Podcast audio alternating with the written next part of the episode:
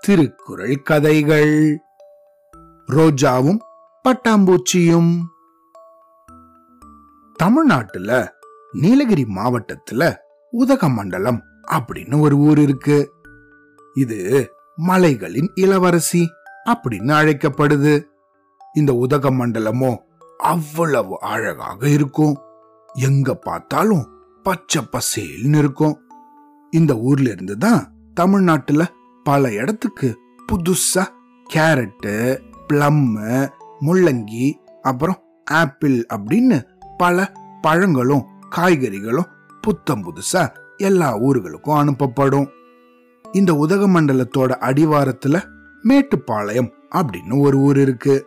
இந்த ஊர்ல வேத் சக்கரவர்த்தி அப்படின்னு ஒரு சுட்டி பையன் இருக்கான். இவனுக்கோ இயற்கைன்னா ரொம்ப பிடிக்கும். ஏன்னா அவங்க ஊரை சுத்தியும் அவ்வளவு ரம்யமான காட்சிகள் அத்தனை மலைகள். ஊட்டி மலை இவங்க ஊர்ல இருந்து நின்னு பார்த்தா அவ்வளவு அழகாக தெரியும். அதுவும் இந்த குளிர்காலங்கள்ல எல்லாம் மேட்டுப்பாளையத்துல இருந்து பார்த்தா இந்த மேகங்கள் எல்லாம் மலை மேல மோதி அவ்வளவு அழகாக காட்சியளிக்கும்.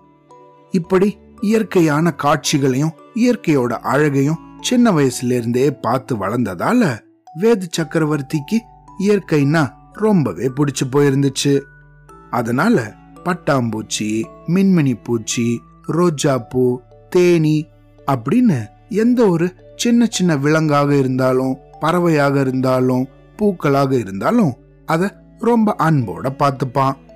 இப்படி இருந்தபோது இந்த வேத் சக்கரவர்த்தி தன்னோட வீட்டுக்கு பின்னாடி சில ரோஜா பூக்களை வளர்த்துக்கிட்டு வந்தான். இந்த ரோஜா பூவும் ரொம்ப அழகாக வளர்ந்துட்டு வந்துச்சு.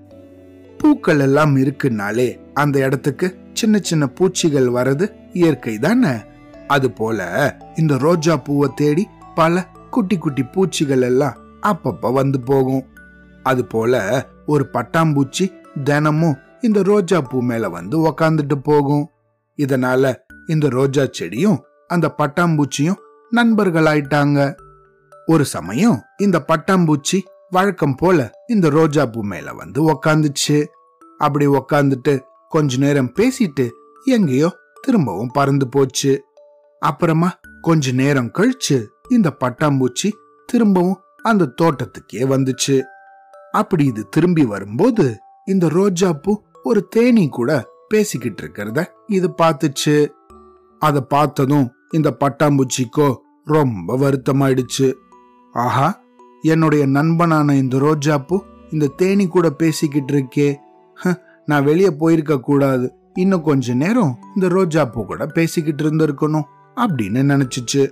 ஆனா இத பார்த்த இந்த பட்டாம்பூச்சிக்கு வருத்தமா இருந்ததால இந்த ரோஜா செடி கிட்ட போய் டபால் டபால்னு ரெண்டு தடவை அதை முட்டுச்சு. அப்புறமா அது கிட்ட சண்டையும் போட்டுச்சு. இந்த பட்டாம்பூச்சி தன்னை வந்து மோதுனதும் அதுகிட்ட கோச்சுக்கிட்டதும் இந்த ரோஜா பூவோ அதை பார்த்து நண்பா நீ ஏன் நான் இன்னொருத்தர் கூட நட்பா இருக்கிறத விரும்ப மாட்டேங்கிற? நான் சுரக்கிற தேன் எல்லாத்தையும் சேகரிச்சு மனுஷங்களுக்கு கொடுத்துதான் நான் பிறந்த பிறவி பயனை அடையணும் அப்படின்னு நினைக்கிறேன். அதை நிறைவேத்துறது இந்த தேனியோட வேலை. அதனால நான் இந்த தேனி கிட்ட நட்பாக தான் இருப்பேன். நட்பாக தான் இருக்கணும். ஆனா அத பார்த்து நீ ஏன் பொறாமப்படுற? அது சரி கிடையாது அப்படின்னு சொல்லுச்சு. ரோஜா பூ இப்படி சொன்னதும் அதை கேட்ட இந்த பட்டாம்பூச்சியோ அடடா நண்பா என்னை தயவு செஞ்சு மன்னிச்சிடு. என்னோட பொறாமையால உன்னை நான் அவமதிச்சிட்டேன். எனக்கு சரியான தண்டனை எதுவோ அதை நீ கொடு அப்படின்னு சொல்லுச்சு.